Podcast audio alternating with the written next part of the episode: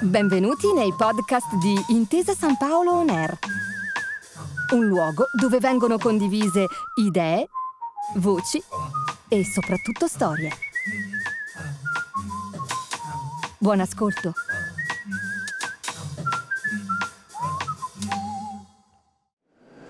Buonasera. Buonasera. L'istoria può essere veramente definita una guerra, una guerra illustre, una guerra illustre contro il tempo, togliendogli di mano gli anni suoi prigionieri, anzi già cadaveri per riportarli in vita, passarli in rassegna, schierarli in battaglia. Così Manzoni, così Alessandro Manzoni nel rapporto tra storia e tempo. E questa sera i due capitoli che andiamo ad affrontare proprio segnano la storia e il tempo. Ma la storia è sempre un segno, alle mie spalle, questo altare maggiore del 1418, consacrato da Papa Martino V, oppure questo Duomo, pensate, nel 1631 il cardinale Federico Borromeo è lì, sotto lo sguardo di, della Madonna dell'Albero. Segni della storia che però ci sono ancora nella nostra contemporaneità, nella nostra città. Oggi affrontiamo la città come idillio, come inferno. Una città che in un quadrilatero tra 378 metri e 370 in fila fino a 16.000 anime all'ora. Una città che oggi tra via San Gregorio, via Lazzaretto appunto, via Vittorio Veneto, Corso Buenos Aires, non ha più i segni, non ha più quelle situazioni, ma che non può dimenticare se vogliamo ricordare appunto il rapporto tra l'individuo e il collettivo.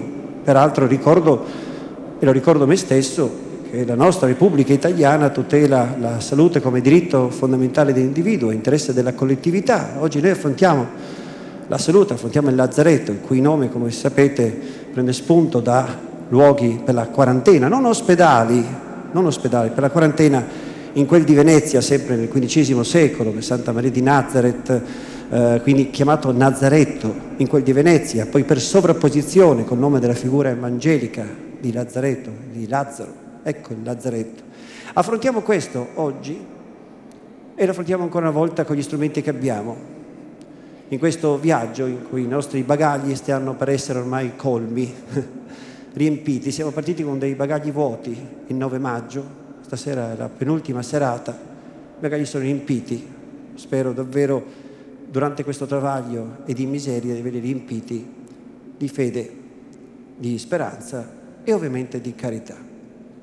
Ma quindi iniziamo, la voce è quella di Alessio Boni, chiamo intanto vicino a me il professore Mario Barenghi eh, dell'Università Bicocca, come sempre prevediamo due introduzioni alla lettura del capitolo e poi una brevissima conclusione prima di dare qualche indicazione sulla serata di domani.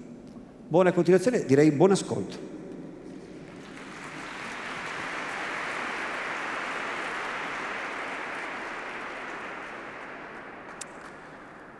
Buonasera.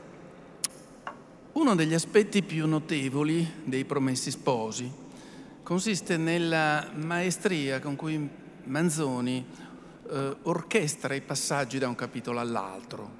Un capitolo finisce, un nuovo capitolo si apre, il rapporto cambia a seconda della situazione. Eh, Manzoni inventa soluzioni diverse a seconda delle necessità del racconto. E quello di cui parliamo oggi è un passaggio particolarmente efficace. Alla fine del 34 capitolo Renzo entra sotto il portico del Lazzaretto e guarda. All'inizio del 35 capitolo, quasi come un sipario che si apre, abbiamo eh, lo scenario apocalittico del luogo dove venivano raccolti malati di peste.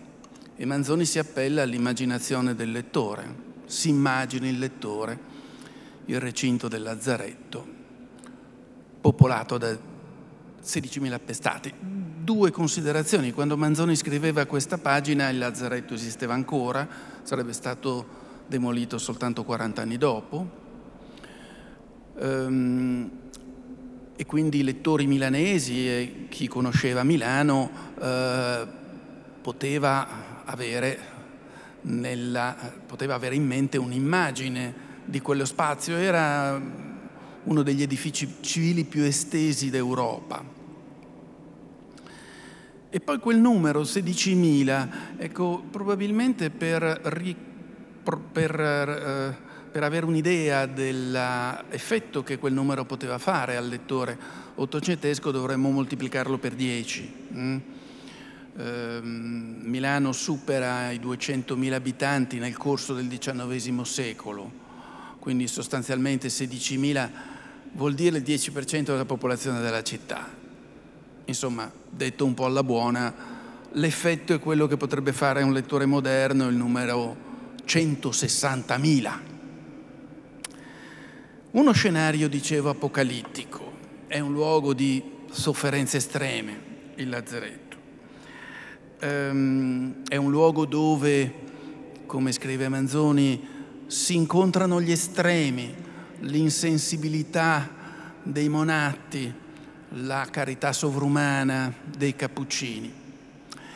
È un luogo però che nella rappresentazione letteraria eh, segna un netto cambiamento rispetto all'immagine infernale dei capitoli eh, precedenti.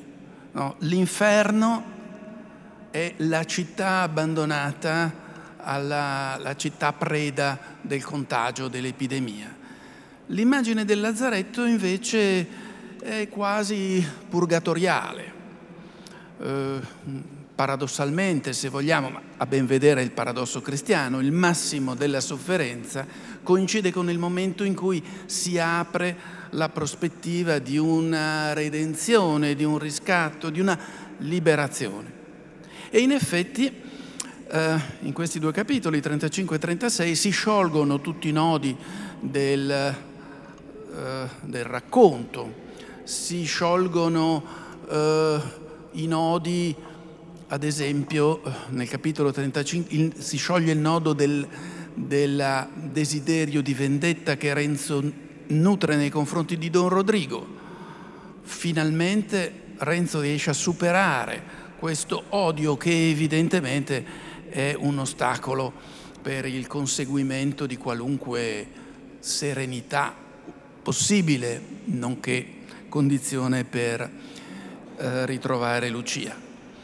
Nel capitolo successivo verrà superato, verrà sciolto il nodo del voto di castità formulato da Lucia la notte, eh, che era prigioniera al castello del, dell'innominato.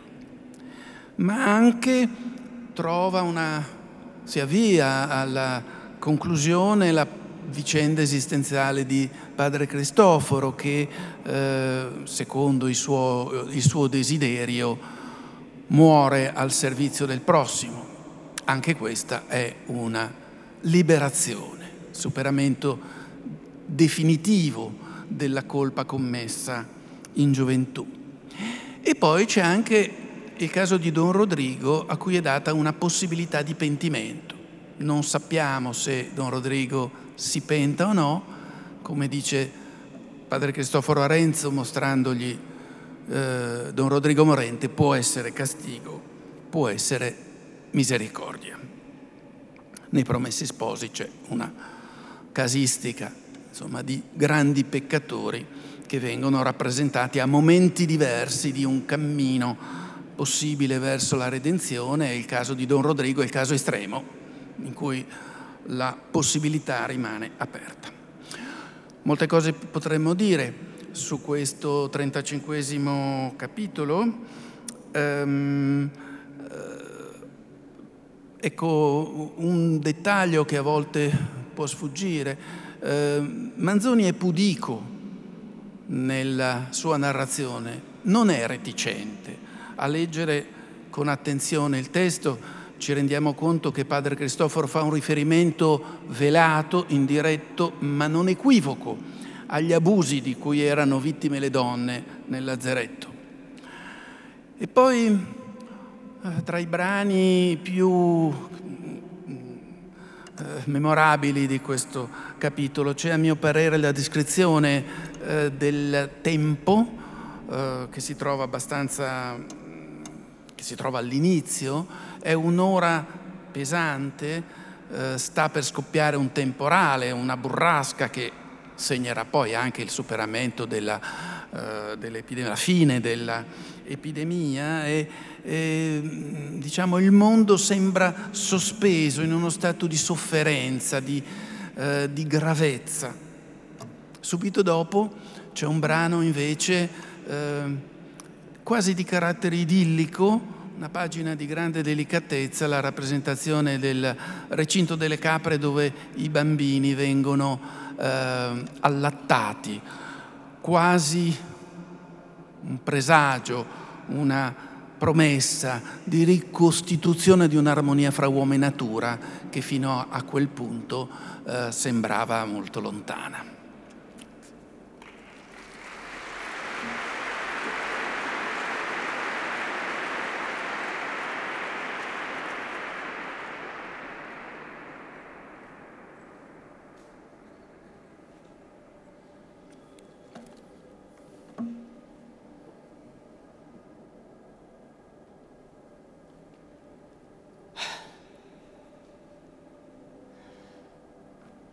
Si immagini il lettore il recinto del lazzeretto, popolato di 16.000 appestati, quello spazio tutto ingombro dove di capanne, di baracche, dove di carri, dove di gente, quelle due interminate fughe di portici a destra e a sinistra piene gremite di languenti o di cadaveri confusi sopra sacconi o sulla paglia. E su tutto quel quasi immenso covile un brulichio, come un ondeggiamento e qua e là un andare e un venire, un fermarsi, un correre, un chinarsi, un alzarsi di convalescenti, di frenetici, di serventi. Tale fu lo spettacolo che riempì a un tratto la vista di Renzo e lo tenne lì sopraffatto e compreso. Ora, mentre guardava innanzi per studiare la strada, un'apparizione repentina, passeggera, istantanea gli ferì lo sguardo e gli mise l'animo sottosopra. Vide a un cento passi di distanza passare e perdersi subito tra le baracche un cappuccino un cappuccino che anche così da lontano e così di fuga aveva tutto l'andare, tutto il fare, tutta la forma di padre Cristoforo. Con la smania che potete pensare, corse verso quella parte e lì a girare, a cercare innanzi, indietro, dentro, fuori per quegli andi rivieni, tanto che rivide con altrettanta gioia quella forma quel frate medesimo. Lo vide poco lontano che, scostandosi da una caldaia, andava con una scudella in mano verso una capanna. Poi lo vide sedersi sull'uscio di quella, fare un segno di croce sulla scodella che teneva innanzi e guardando intorno, come uno che stia sempre allerta, mettersi a mangiare era proprio il padre Cristoforo.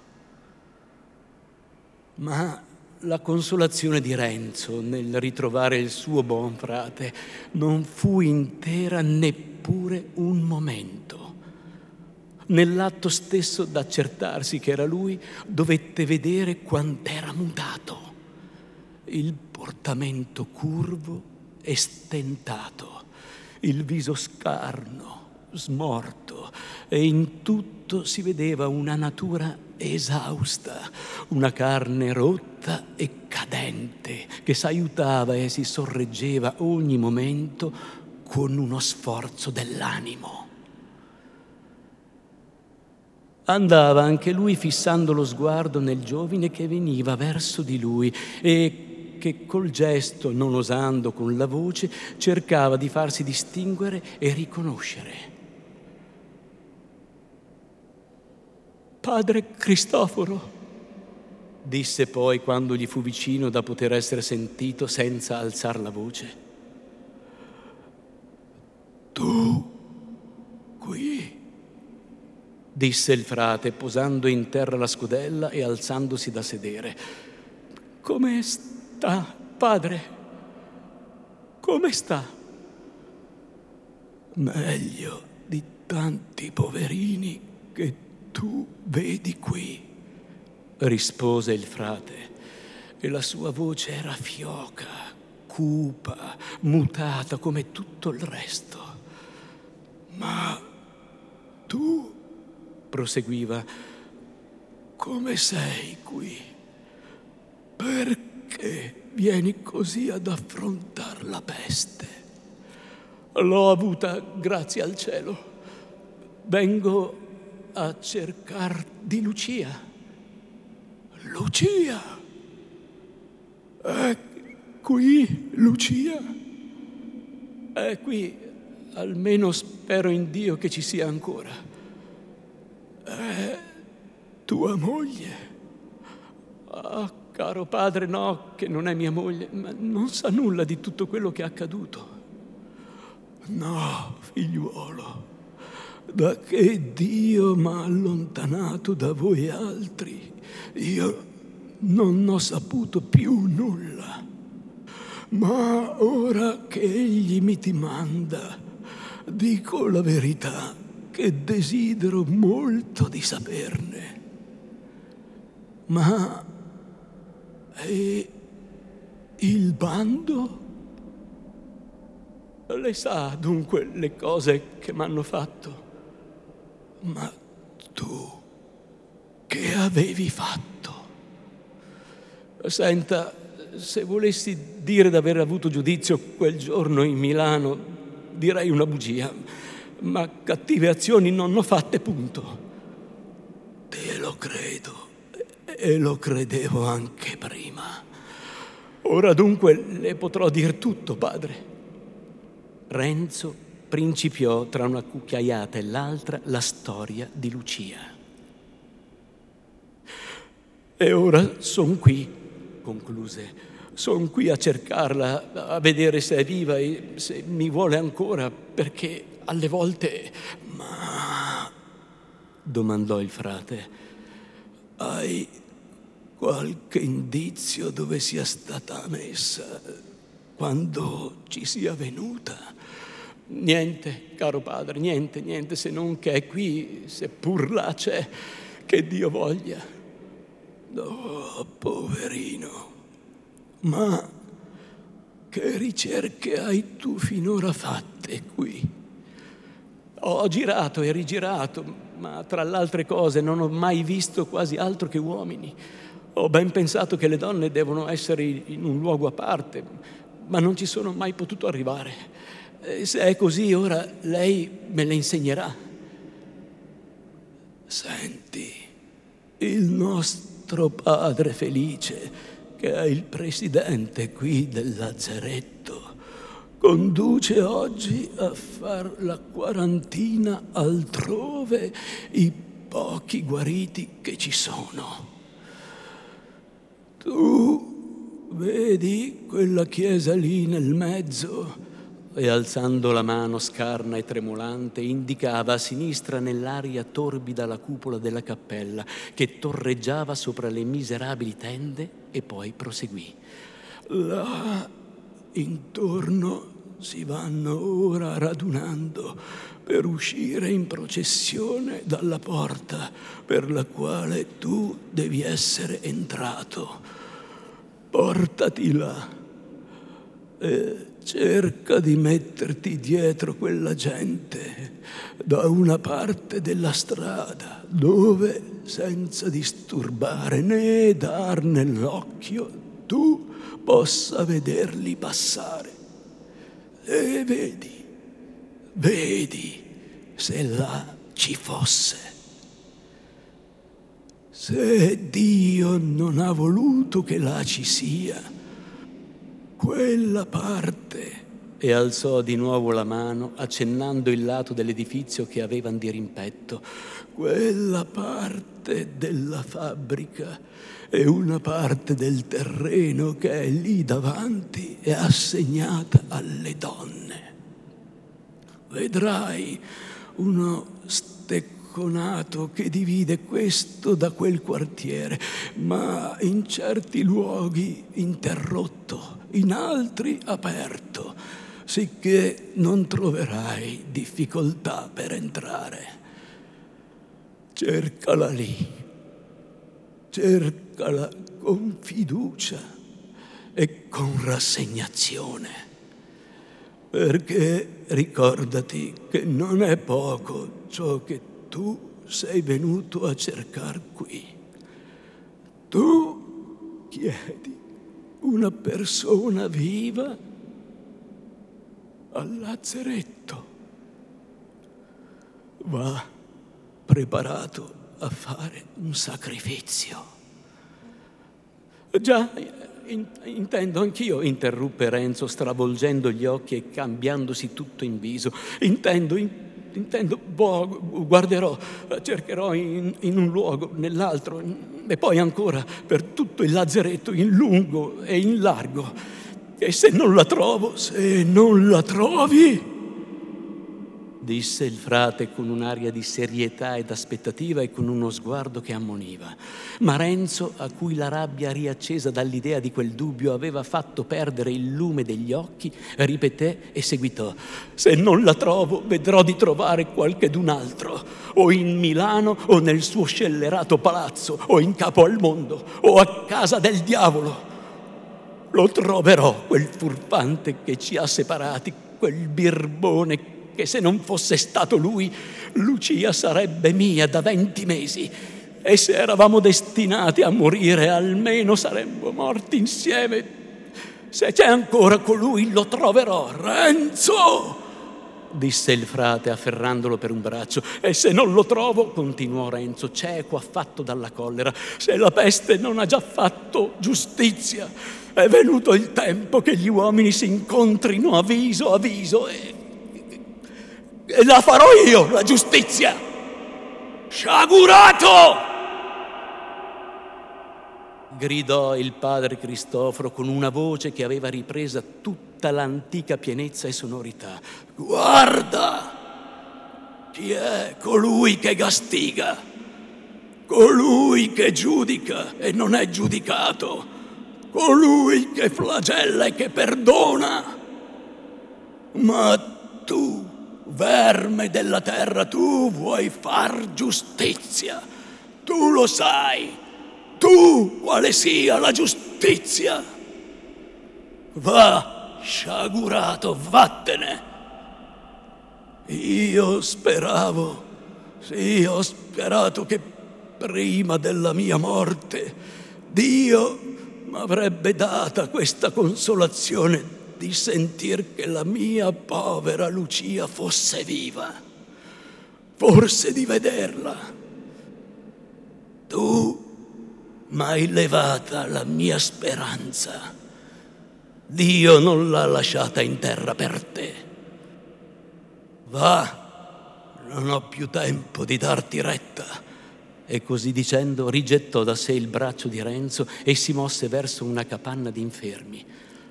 Padre, disse Renzo andandogli dietro in atto supplichevole, mi vuol mandar via in questa maniera. E come? riprese con voce non meno severa il cappuccino. Ardiresti tu di pretendere che io rubassi il tempo a questi afflitti, i quali aspettano che io parli loro del perdono di Dio per ascoltare le tue voci di rabbia? I tuoi proponimenti di vendetta. T'ho ascoltato quando tu chiedevi consolazione e aiuto. Ho lasciata la carità per la carità. Ma ora tu hai la tua vendetta nel cuore. Che vuoi da me? Vattene. Ne ho visti morire qui degli offesi che perdonavano, degli offensori che gemevano di non potersi umiliare davanti all'offeso. Ho pianto con gli uni e con gli altri, ma con te che ho da fare? No, no, padre, gli, gli perdono, gli, gli perdono, gli perdono davvero, gli perdono per sempre, esclamò il giovine. Renzo, disse con una serietà più tranquilla il frate, pensaci e dimmi un poco quante volte gli hai perdonato. E, stato alquanto senza ricever risposta, tutta un tratto abbassò il capo e con voce cupa e lenta riprese. Tu sai perché io porto quest'abito. Renzo esitava. Tu lo sai, riprese il vecchio. Lo so, rispose Renzo. Ho odiato anch'io, io che t'ho ripreso per un pensiero, per una parola. L'uomo che io odiavo cordialmente, che odiavo da gran tempo. Io l'ho ucciso. Sì, ma un prepotente, uno di quegli... Zitto! interruppe il frate. Credi tu che se ci fosse una buona ragione io non l'avrei trovata in trent'anni? Se io potessi ora metterti in cuore il sentimento che dopo ho avuto sempre e che ho ancora per l'uomo che odiavo, se io potessi, io, ma Dio lo può, egli lo faccia. Senti Renzo, egli ti vuol più bene di quel che te ne vuoi tu. Tu hai potuto macchinar la vendetta, ma egli ha abbastanza forza e abbastanza misericordia per impedirtela. Ti fa una grazia di cui qualchedun altro era troppo indegno.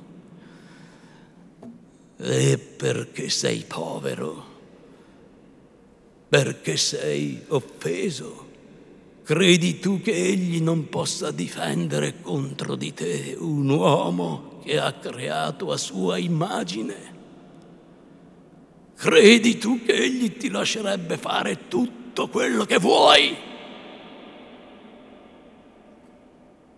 No. No. Ma sai tu cosa puoi fare? Puoi odiare e perderti. Puoi con un tuo sentimento allontanar da te ogni benedizione. Perché in qualunque maniera t'andassero le cose, qualunque fortuna tu avessi, tien per certo che tutto sarà castigo finché tu non abbia perdonato in maniera da non poter mai più dire io gli perdono.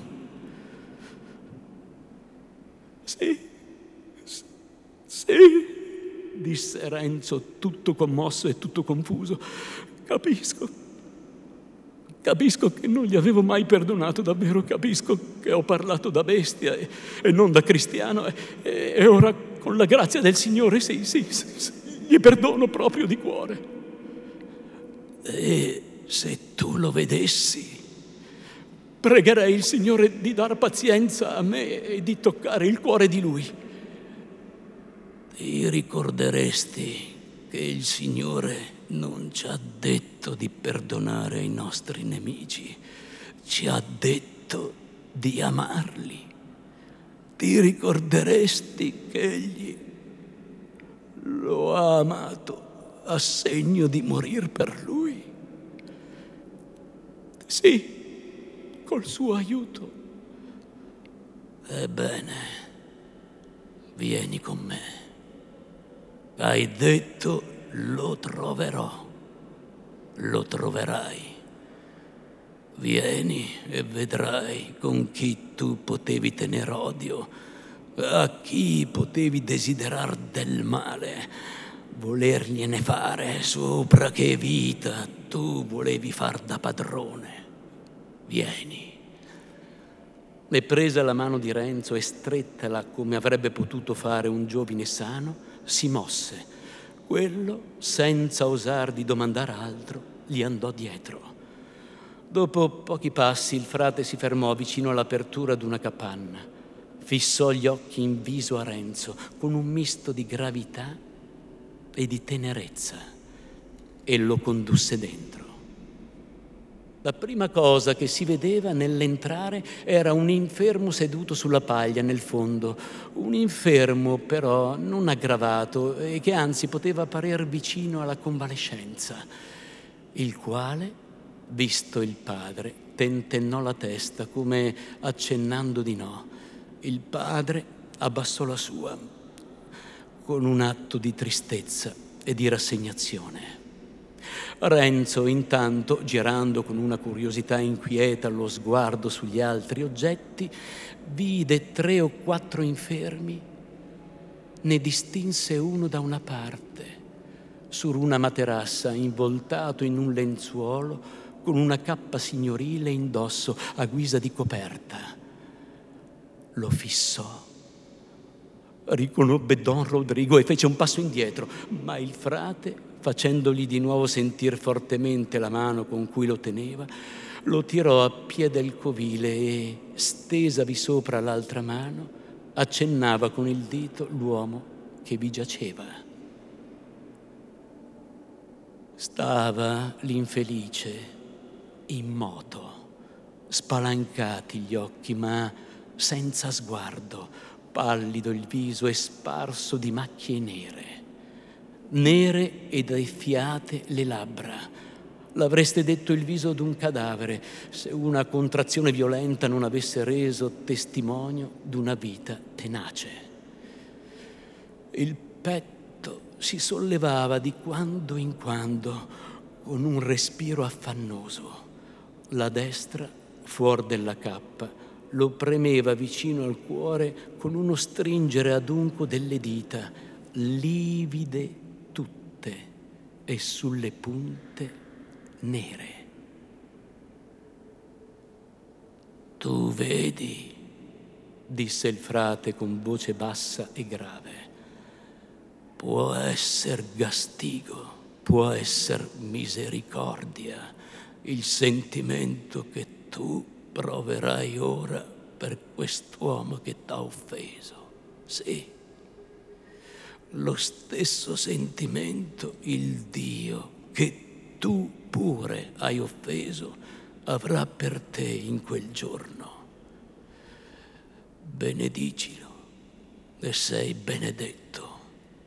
Da quattro giorni è qui come tu lo vedi, senza dar segno di sentimento. Forse il Signore è pronto a concedergli un'ora di ravvedimento Forse la salvezza di quest'uomo e la tua dipende ora da te, da un tuo sentimento di perdono, di compassione,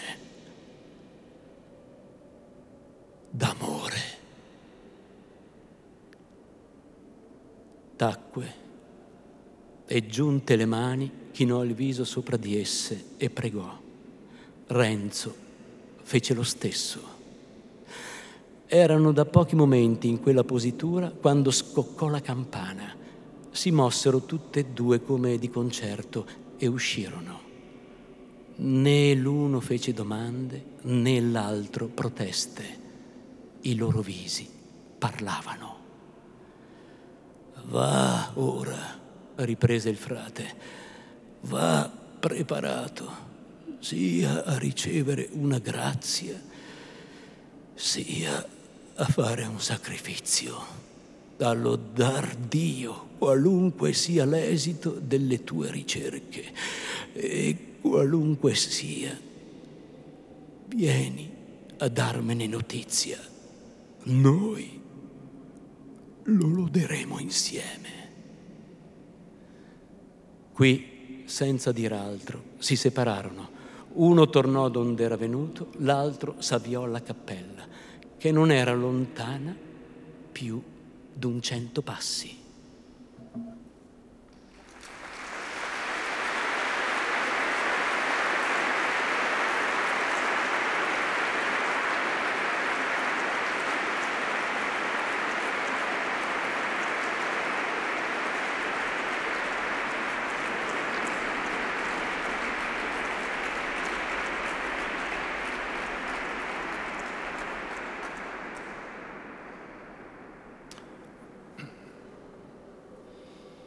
La cappella che come sapete è uno dei quel poco che rimane insomma del lazzaretto insieme a pochi frammenti in via San Gregorio. Questi sono capitoli, questi due capitoli eh, ci presentano una connessione tra eh, la liberazione e l'amore. Hm? Ci si attraverso l'amore ci si libera. Questo è il tema eh, della pagina che abbiamo appena ascoltato. E Renzo comincia a liberarsi perdonando Don Rodrigo. All'inizio del capitolo successivo assiste alla omelia, alla predica di Padre Felice conduce i, che avvia i guariti alla quarantena, una pagina molto eh, eloquente, se vogliamo, il culmine dell'oratoria sacra manzoniana, è una pagina che forse non tra le predilette, diciamo, dalla critica che ha sempre ravvisato una eh, troppo dispiegata eloquenza. Ma è molto bello il brano in cui Manzoni parla della preghiera di Renzo. Renzo, dopo aver ascoltato la predica di Padre Felice, prega in una maniera confusa, arruffata. Le parole non sono riferite, e anche questo è un tratto caratteristico dell'arte manzoniana, l'abilità con cui Manzoni alterna i discorsi riportati letteralmente, i discorsi eh, riassunti, quelli soltanto eh, narrati. Una, un discorso confuso, una preghiera profondamente sincera, profondamente sentita, che non può essere riferita perché ehm, non è uno dei discorsi che si rivolgono agli uomini, gli uomini non hanno abbastanza pazienza, non hanno abbastanza intelligenza, non hanno la capacità di provare compassione senza disprezzo. E a questo punto eh, Renzo trova Lucia. Ci sono molti dialoghi, in, anche in questo eh, 36esimo capitolo, dialoghi in cui emergono molto bene i caratteri dei personaggi e in verità non c'è eh, non c'è battuta che Lucia pronunci in cui non traspaia il sentimento eh, per Renzo che, eh, che è la prova. Lucia prova per Renzo gli stessi sentimenti che Renzo prova per lei, ma teme di non poterselo permettere. Anche questo ostacolo verrà, verrà superato eh, nella scena successiva in cui Renzo e Lucia eh, incontrano padre Cristoforo. Importante anche dal punto di vista drammatico sono questi due capitoli molto drammatici, perfino melodrammatici per l'intensità della vicenda, eh, la consegna del pane del perdono da padre Cristoforo ai due sposi, a quelli che, ai protagonisti della storia che a questo punto potranno davvero sposarsi. Ecco, se i promessi sposi fossero un'opera teatrale, si potrebbero chiudere qui, mm, con la consegna da parte di padre Cristoforo a Renzo e Lucia eh, del, di quel pane del perdono che è il, il pegno, insomma, di una, eh, di una redenzione che è la eh, eredità che padre Cristoforo lascia ai suoi protetti. Ma i promessi sposi non sono un dramma, sono un romanzo e quindi ci sono altri due capitoli. Anzi, i Promessi Sposi non sono soltanto un romanzo, sono un romanzo storico di uno scrittore che aveva una coscienza particolarmente acuta del valore della storia e della verità storica. Ecco che allora dopo l'ultimo capitolo, il 38 troviamo l'appendice sulla storia della colonna infame, in cui vengono viene trattato un aspetto eh, della eh, vicenda della peste con cui Renzo è venuto, è venuto a contatto. Renzo, come ricordate, viene scambiato per un tore per le strade di Milano, viene scambiato due volte per un tore per le strade di Milano. Ma ecco, la storia della colonna infame racconta ehm, degli orrori della peste un aspetto che i protagonisti del suo romanzo non arrivano a conoscere, ma del quale è bene che i lettori siano edotti. A questo Manzoni teneva molto.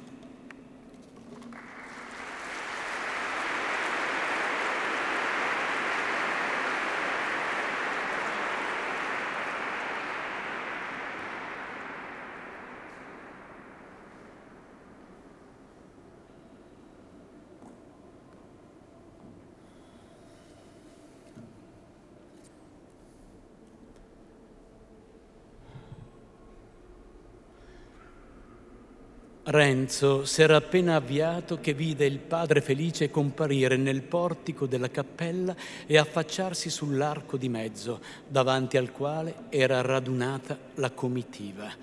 E subito, dal suo contegno, s'accorse che aveva cominciata la predica.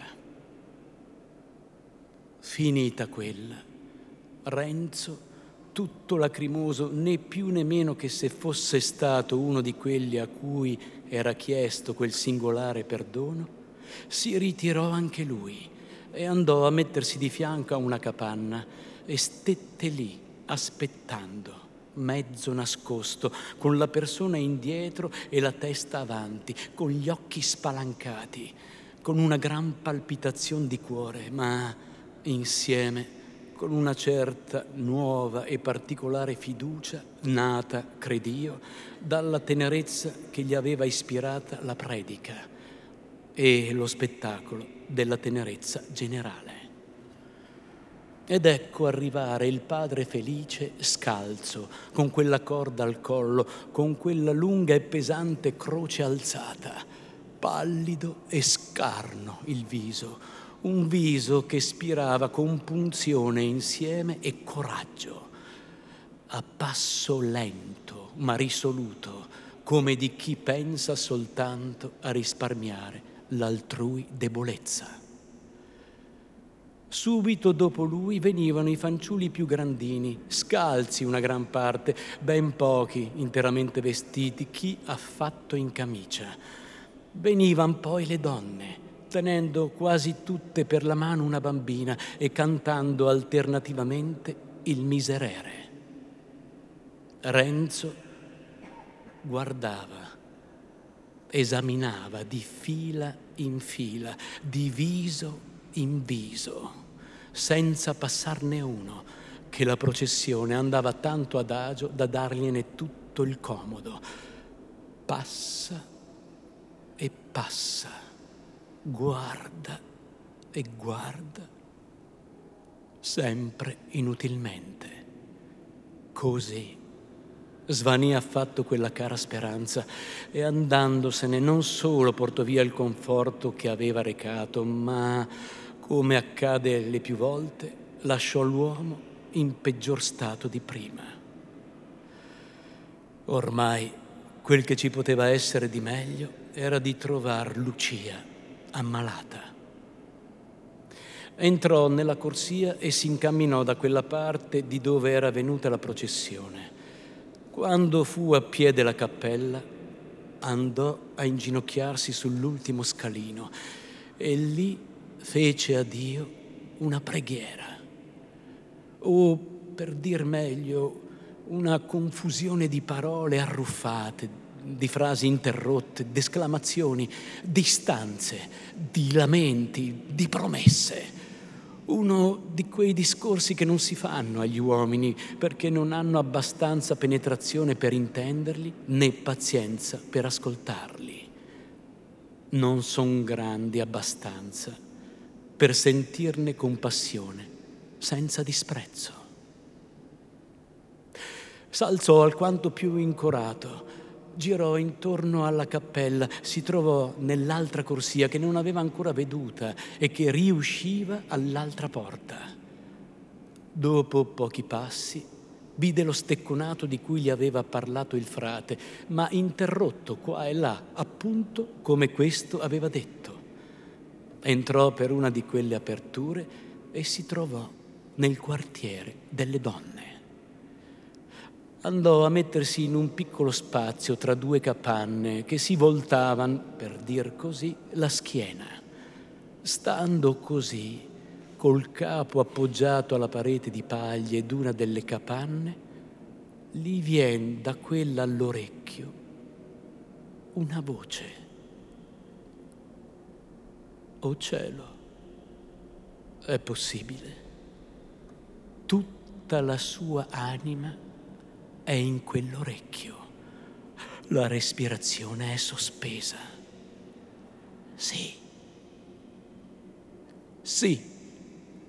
È quella voce. Paura di che? diceva quella voce suave. Abbiamo passato ben altro che un temporale. Chi ci ha custodite finora ci custodirà anche adesso. Se Renzo non cacciò un urlo, non fu per timore di farsi scorgere, fu perché non ebbe il fiato. Gli mancarono le ginocchia, gli s'appannò la vista. Ma fu un primo momento. Al secondo era ritto, più desto, più vigoroso di prima. In tre salti girò la capanna, fu sull'uscio, vide colei che aveva parlato. La vide levata, chinata sopra un lettuccio. Si volta essa al rumore, guarda crede di travedere, di sognare, guarda più attenta, grida, oh Signore benedetto! Lucia, v'ho trovata, vi trovo, siete proprio voi, siete viva! esclamò Renzo avanzandosi tutto tremante. Oh Signore benedetto! replicò ancor più tremante Lucia. Voi che Cosa è questa? In che maniera? Ma perché? Ma... La peste, la peste! L'ho avuta. E voi? Anch'io, anch'io. E, e di mia madre? Non l'ho vista perché è a pasturo. Credo però che stia bene. Ma voi, come siete ancora pallida, come parete debole, guarita però siete guarita. Il Signore mi ha voluto lasciare ancora qua giù, ah, Renzo. Ma perché siete voi qui? Perché? disse Renzo avvicinandosele sempre più. Mi domandate perché? Perché ci dovevo venire? Avete bisogno che ve lo dica? Chi ho io a cui pensi? Non mi chiamo più Renzo, io. Non siete più Lucia, voi. Cosa dite? Cosa dite? Non va fatto scrivere mia madre. Sì, purtroppo, m'ha fatto scrivere. Belle cose da fare scrivere a un povero disgraziato, tribolato, ramingo, a un giovine che dispetti almeno non ve ne aveva mai fatti. Ma Renzo, Renzo, Renzo, già che sapevate perché venire, perché, perché venire. Lucia, perché venire, mi dite, dopo tante promesse? Non siamo più noi? Non vi ricordate più? Che cosa ci mancava? Oh, Signore! esclamò dolorosamente Lucia giungendo le mani e alzando gli occhi al cielo. Perché non mi avete fatta la grazia di tirarmi a voi? Perché? Renzo, cosa avete mai fatto? Io, io cominciavo a sperare che col tempo mi sarei dimenticata. Bella speranza belle cose da dirmele proprio sul viso. Cosa avete fatto? E in questo luogo, tra queste miserie, tra, tra questi spettacoli, qui dove non si fa altro che morire, avete potuto... Quelli che muoiono, bisogna pregare Dio per loro e sperare che anderanno in un buon luogo ma non è giusto, neanche per questo, che quelli che vivono abbiano a vivere disperati. Renzo, Renzo, voi non pensate a quel che dite, una promessa alla Madonna, un dono, un dono, un voto. E io vi dico che sono promesse che non contano nulla. Signore, cosa dite? Ma cosa... Ma dove siete stato in questo tempo? Con, con chi avete trattato? Come parlate? Parlo da buon cristiano. E della Madonna penso meglio io che voi, perché credo che non vuol promesse in danno del prossimo. Se la Madonna avesse parlato, allora... Ma cos'è stato? Una vostra idea? Sapete cosa dovete promettere alla Madonna? Promettetele che la prima figlia che avremo le metteremo nome Maria. Che questo son qui anch'io a prometterlo. Queste sono cose che fanno ben più onore alla Madonna. No, no, no, no, non dite così, non, non sapete quello che vi dite, non, non lo sapete voi cosa sia fare un voto. Non ci siete stato voi in quel caso, non, non non avete provato. Andate, andate, andate, per amor del cielo, andate. E si scostò impetuosamente da lui, tornando verso il lettuccio. Lucia, disse Renzo senza muoversi, ditemi, almeno ditemi, se non fosse questa ragione, sareste la stessa per me? uomo senza cuore, rispose Lucia voltandosi e rattenendo a stento le lacrime. Quando m'aveste fatte dir delle parole inutili, delle parole che mi farebbero male, delle parole che sarebbero forse peccati, sareste contento. Andate, andate, dimenticatemi di me. Si vede che non eravamo destinati. Andate, cercate di far sapere a mia madre che sono guarita, che anche qui Dio mi ha sempre assistita, che ho trovato un'anima buona, questa brava donna che mi fa da madre. Ditele che spero che lei sarà preservata da questo male e che, e che ci rivedremo quando Dio vorrà e come vorrà. Andate per amor del cielo e non pensate a me se non quando pregherete il Signore. E come chi non ha più altro da dire, né vuol sentire altro, come chi vuol sottrarsi a un pericolo, si ritirò ancora più vicino al lettuccio dove era la donna di cui aveva parlato.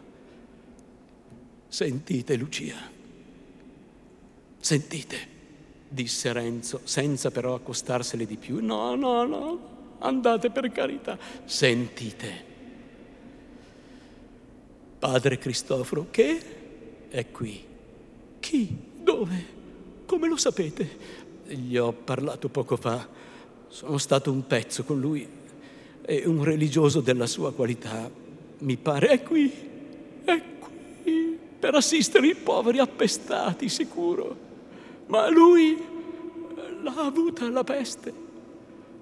Uh, Lucia, ho paura, ho, ho paura purtroppo. E mentre Renzo esitava così a proferire la parola dolorosa per lui e che doveva esserlo tanto a Lucia, questa si era staccata di nuovo dal lettuccio e si riavvicinava a lui.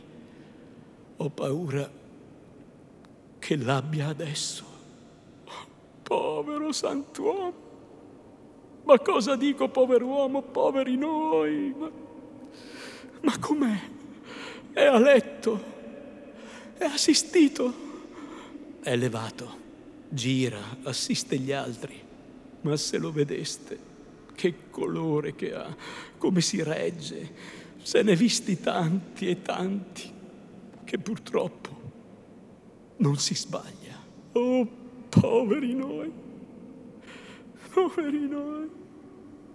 E è proprio qui, qui, e poco lontano, poco più che da casa vostra a casa mia, se vi ricordate. Oh Vergine Santissima! Il padre Cristoforo mi ha detto che tornassi da lui a raccontargli se l'avevo trovata. Boh, lo sentiremo quel che dirà a lui. Sì, sì, sì, sì, andate, andate da quel santuomo, ditegli che prego per lui e che preghi per me, che ne ho tanto, tanto bisogno, ma per amor del cielo, per l'anima vostra, per l'anima mia, non venite più qui a farmi del male, a, a tentarmi. Il Padre Cristoforo, lui, lui saprà spiegarvi le cose e farvi tornare in voi. Lui vi farà mettere il cuore in pace. Il cuore in pace? Questo levatevelo dalla testa. Già me l'avete fatta scrivere questa parolaccia e so io quel che mi ha fatto patire. E ora avete anche il cuore di dirmela. E io invece vi dico chiaro e tondo che il cuore in pace non lo metterò mai. Voi volete dimenticarvi di me e io non voglio dimenticarmi di voi. E vi prometto, vedete, che se mi fate perdere il giudizio non lo racquisto più. Al diavolo il mestiere, al diavolo la buona condotta. Volete condannarmi a essere arrabbiato per tutta la vita ed arrabbiato viverò. E quel disgraziato... Oh, lo sa il Signore se gli ho perdonato di cuore. Ma voi... Volete dunque farmi pensare per tutta la vita che se non era lui Lucia, avete detto che io vi dimentichi. Che io vi dimentichi. Ma come devo fare? E dopo tante cose, dopo tante promesse, cosa avevo fatto io? Dopo che ci siamo lasciati, perché mi trattate così? Perché la gente del mondo mi ha perseguitato? Perché ho passato tanto tempo fuori di casa, tristo, lontano da voi? Perché al primo momento che ho potuto sono venuto a cercarvi? Per carità, per carità. Ranzo, per carità. Per i vostri morti. Finitela, finitela. Non mi fate morire. Andate, andate dal Padre Cristoforo, raccomandatemi a lui, ma non tornate più qui, non tornate più qui. Boh, ma pensate se non voglio tornare. Tornerei se fosse in capo al mondo, tornerei. E disparve. Renzo trottava verso il quartiere del Buonfrate, trovò la capanna, lui non ce lo trovò. ma ronzando e cercando nel contorno lo vide in una baracca che piegato a terra e quasi bocconi stava confortando un moribondo. Si fermò lì, aspettando in silenzio. Poco dopo lo vide chiudere gli occhi a quel poverino, poi mettersi in ginocchio, fare orazione un momento e alzarsi. Allora Renzo si mosse e gli andò incontro gli raccontò e senza dir altro s'avviarono alla capanna di Lucia. Il tempo s'era andato sempre più rabbuiando e annunziava ormai certa e poco lontana la burrasca.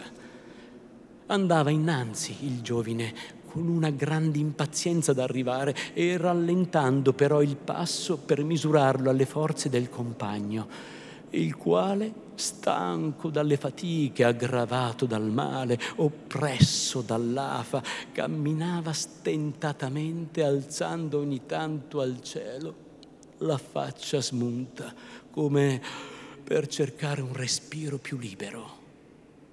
Renzo, quando vide la capanna, si fermò, si voltò indietro, disse con voce tremante, è qui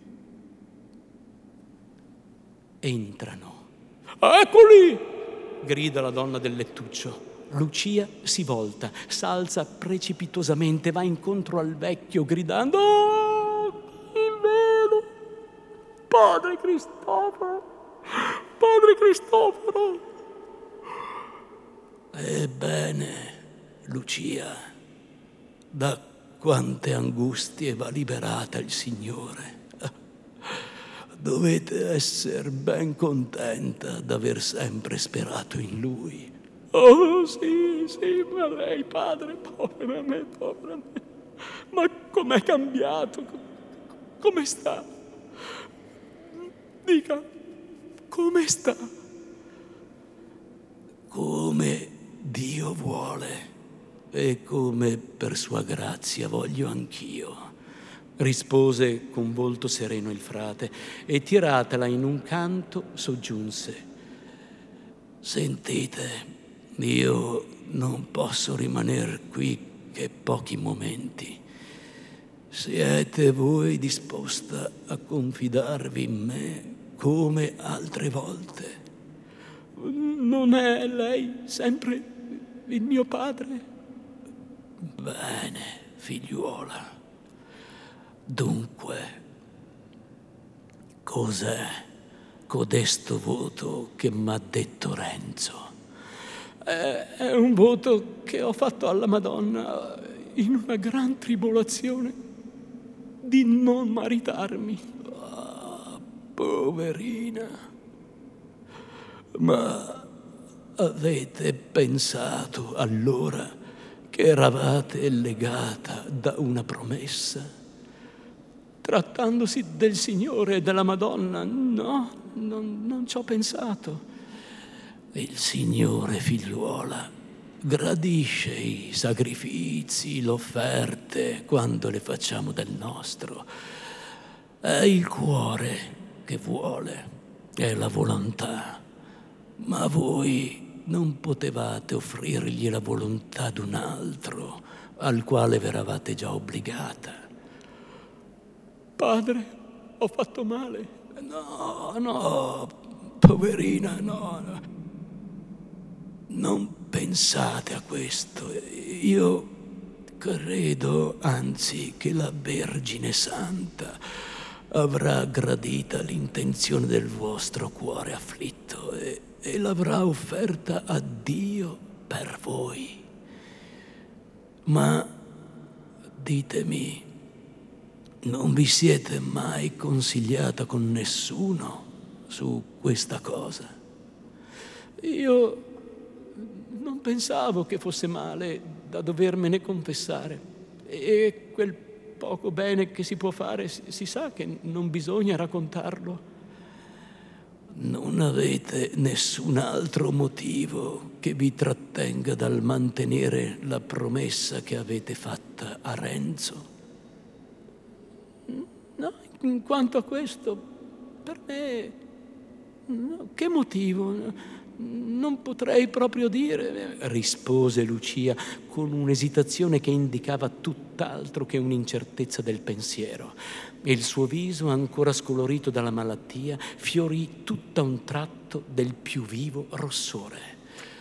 Ora sappiate che noi, deputati alla cura delle anime in questo luogo, abbiamo per tutti quelli che ricorrono a noi le più ampie facoltà della Chiesa e che per conseguenza io posso, quando voi lo chiediate, sciogliervi dall'obbligo qualunque sia che possiate aver contratto a cagion di codesto voto.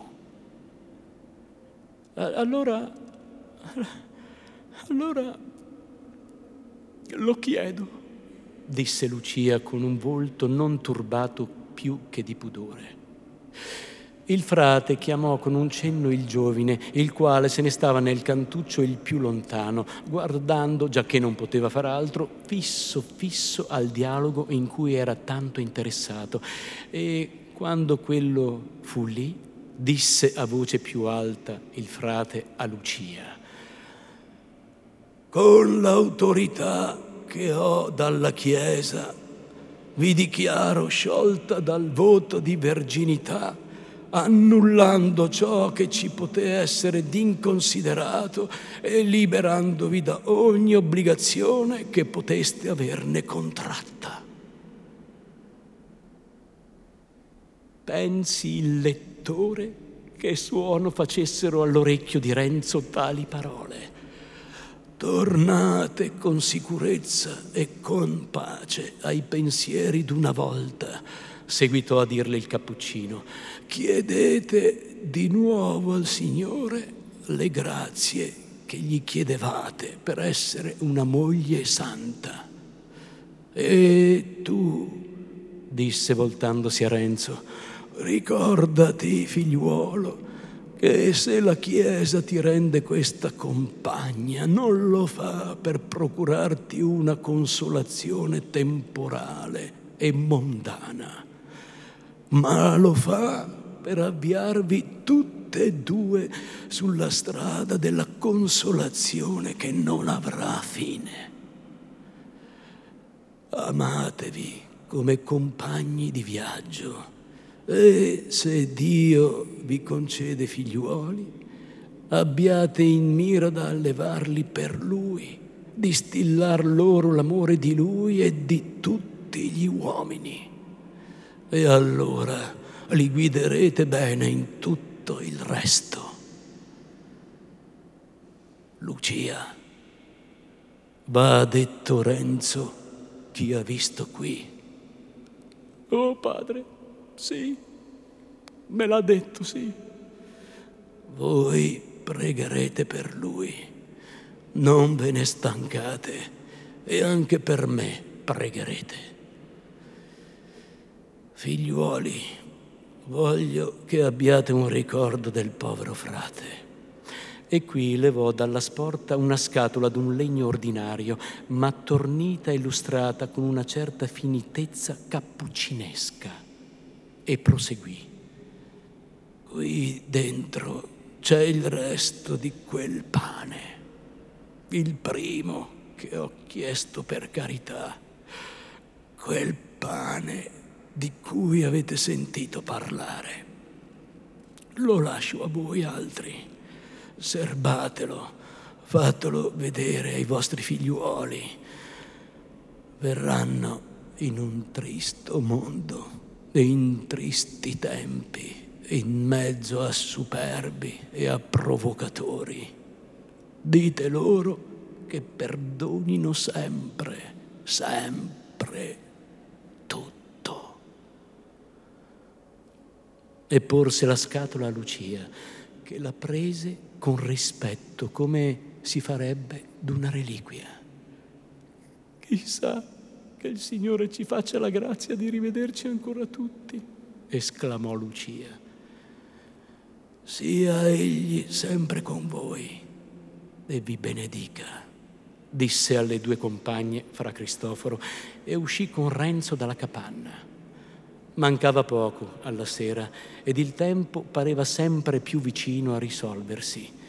Il cappuccino esibì di nuovo al giovine di ricoverarlo per quella notte nella sua baracca. Compagnia non te ne potrò fare, soggiunse, ma avrai da stare al coperto. Renzo però si sentiva una smania d'andare e non si curava di rimanere più a lungo in un luogo simile quando non poteva approfittarne per veder Lucia e non avrebbe neppur potuto starsene un po' col buon frate. Lo ringraziò dunque, dicendo che voleva andare più presto che fosse possibile in cerca d'Agnese. Quando furono nella strada di mezzo, il frate gli strinse la mano e disse se la trovi, che Dio voglia, quella buona Agnese, salutala anche in mio nome. Dio t'accompagni e ti benedica per sempre. Caro padre, ci rivedremo. Ci rivedremo? Lassù, spero. E con queste parole si staccò da Renzo, il quale, stato lì a guardarlo finché non l'ebbe perso di vista, prese in fretta verso la porta, dando a destra e a sinistra l'ultime occhiate di compassione a quel luogo di dolori.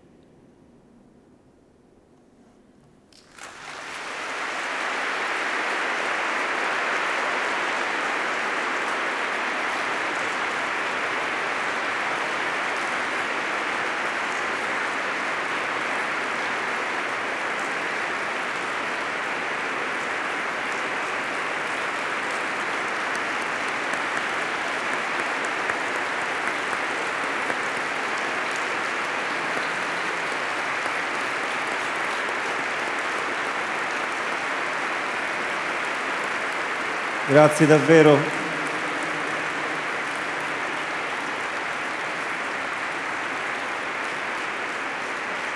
Grazie davvero ad Alessio Boni, grazie della vostra presenza, della vostra partecipazione per chiusare e riprendere un frammento di quanto Manzoni ha scritto nel primo dei due capitoli di questa sera, che la salvezza di qualcuno, che la salvezza di qualcosa possa dipendere dal sentimento di perdono, dal sentimento di compassione, dal sentimento di amore, è una buona notizia non soltanto per chi si salva, ma per chi ha ancora la possibilità di trasmettere questo sentimento. Grazie Manzoni, grazie Alessandro, grazie a tutti voi. A domani!